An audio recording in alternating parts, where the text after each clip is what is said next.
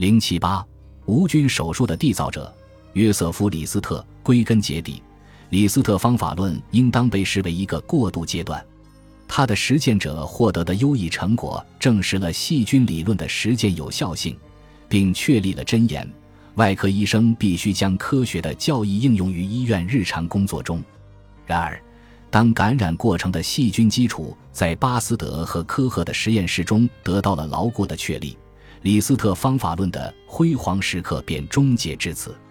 归根结底，约瑟夫·李斯特值得人们感激和称赞，并非因为他的实践方法，而是因为他唤醒了外科同仁们，让他们意识到伤口腐烂的真正原因，并引导他们进入一种科学思维模式，思考如何对其进行预防。然而，约瑟夫·李斯特的其中一项贡献几乎以其原始的形式被沿用至今。这项贡献即是他对长线缝合术的完善，使其安全地用于外科手术。因为我不愿意用其他任何事情来干扰我对这场抗菌战役的叙述，他们可能会削弱对其激烈性的表现。所以到目前为止，我已经省略了外科技术领域有史以来最实用的创新之一。从古典希腊时代开始。乐器的弦是用绵羊和其他动物的肠道衬里制成的。一些古代作家描述了使用这种线来连接血管，盖伦便使用羊肠线实现了这一目的，并将其命名为 Gracilio Cordaru。它最大的优点是能够在愈合组织中溶解并最终被吸收。但是，这种结扎血管的方式时而受到追捧，时而淡出人们的视线。每隔几百年，它便会复兴。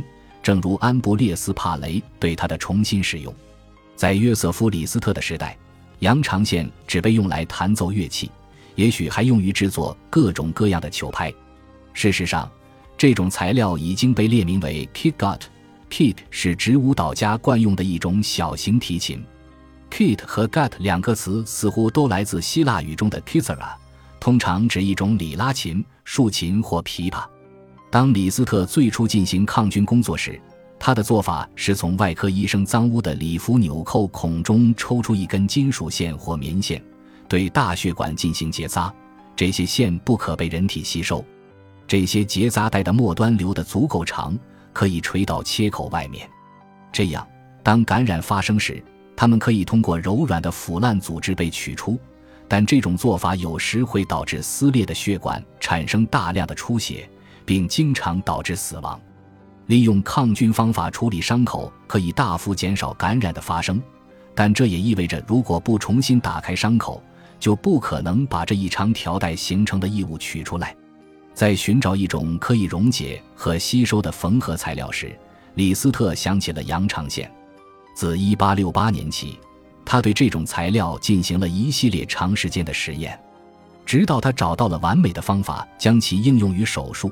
并用石碳酸对其进行灭菌，他发现大约一周内它便会在人体内溶解，但使用铬酸盐浸润可以延长它的使用寿命。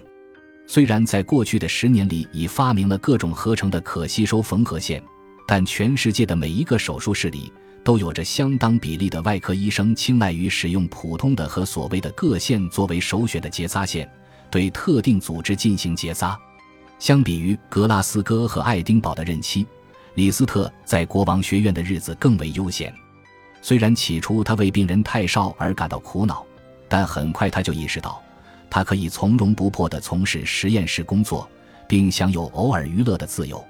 即便他在伦敦的私人职业在后期阶段得以扩张，他仍然摆脱了许多行政和教学义务。这些义务占据了他在苏格兰的大部分时间。作为英国医学会的一名讲师，他非常受欢迎。接受了每一个符合他日程安排的邀请，仍旧饱含着最初把他带到国王学院的那般热情。在1881年伦敦举行的第七届国际医学大会上，他有幸将路易巴斯德引荐给罗伯特科赫，并受到了两个人亲切的赞扬。最重要的是，约瑟夫和艾格尼斯夫妇开始享受更频繁、更长的假期。他自学了飞钓，并非纯粹热爱这项运动。而是因为这给了他走出国门的机会，让他可以和同行的妻子单独感受惬意的时光。他们一起成为观鸟专家，以同样的兴奋投入这一爱好，彰显着他们多年合作进行科学研究的默契。在里克曼·戈德利爵士关于他叔叔约瑟夫的传记中，他贴出了这对夫妇在观鸟探险中写的日记中经典的一页。他在各方面都再现了他们在实验室中的相互关系，那是一种终生的同志情谊。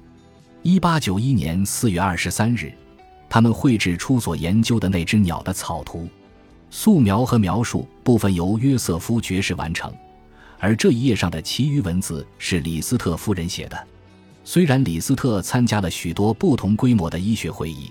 但其中最富戏剧性的是1892年12月27日在索邦举行的庆祝路易巴斯德七十岁诞辰的盛大活动。前一年七月，约瑟夫爵士在法定年龄65岁时从国王学院退休。如今他来到法国，不仅是作为伦敦皇家学会和爱丁堡皇家学会的代表，而且还作为传播巴斯德学说的核心人物。他用法语发表了雄辩的演讲。并在演讲的最后部分向这位伟大的科学家致以敬意，称赞他为天才。最后，早先患有中风而倍加虚弱、还没有完全康复的巴斯德，慢慢的站起了身，艰难的走向讲台，用双臂紧抱着他，亲吻了他的脸颊。这是一个历史性的时刻，因其自然而发而更加感人。次年三月，李斯特夫妇告别了寒冷的伦敦。前往意大利里维埃拉的拉帕洛寻找早春的温暖，在那里，李斯特夫人患上了肺炎。不到一周，这位最忠诚的同伴离去了。在那一日，李斯特身上的某部分仿佛也死去了。一个人的生活与另一个人的生活如此紧密地交织在一起，他在世间的每一项成就实际上都是他们共同的成就。如果不把自身的一大部分割舍，他很难做到挥别这三十七年的交融。约瑟夫·李斯特从未停止哀悼这位最佳挚友。虽然他还能再活十九年，但他失去了与艾格尼斯共存的乐观精神。随着他年岁的增长，他仍接受着伟大之人应得的荣誉，但没有艾格尼斯，他们的奖励就是空洞的希望。一八九五年，他当选为皇家学会主席。一八九七年。他被提升为贵族爵位，约瑟夫·李斯特男爵，这是首位被授予这一头衔的医生。一九零七年，当世界都为他庆生时，维也纳外科研究所举行了一次特别的李斯特会议。当他的肖像被投射到讲台上方时，五百名观众起立并爆发出热烈的掌声。他谦虚而孤独地接受了世界的感激之情。李斯特男爵继续进行写作和出版，直到他虚弱的手指再也无力执笔。直到1909年，他关于长线结扎术的信函同时发表在《柳叶刀》和《英国医学杂志》，但此时他的视力和听力已经开始衰退了。里克曼·戈德利描述了在他叔叔临终前最后一年探访时的悲伤景象，他若有所思地看着我们，告诉我们他有那么多话要说。但是，唉，他已无法表达他最后的想法。不觉间，这位无菌手术的缔造者陷入了昏迷。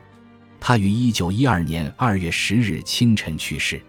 威斯敏斯特大教堂为他举行了盛大的公共葬礼，但李斯特男爵留下了明确的指示，拒绝葬在此地。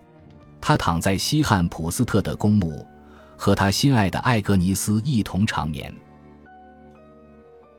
本集播放完毕，感谢您的收听，喜欢请订阅加关注，主页有更多精彩内容。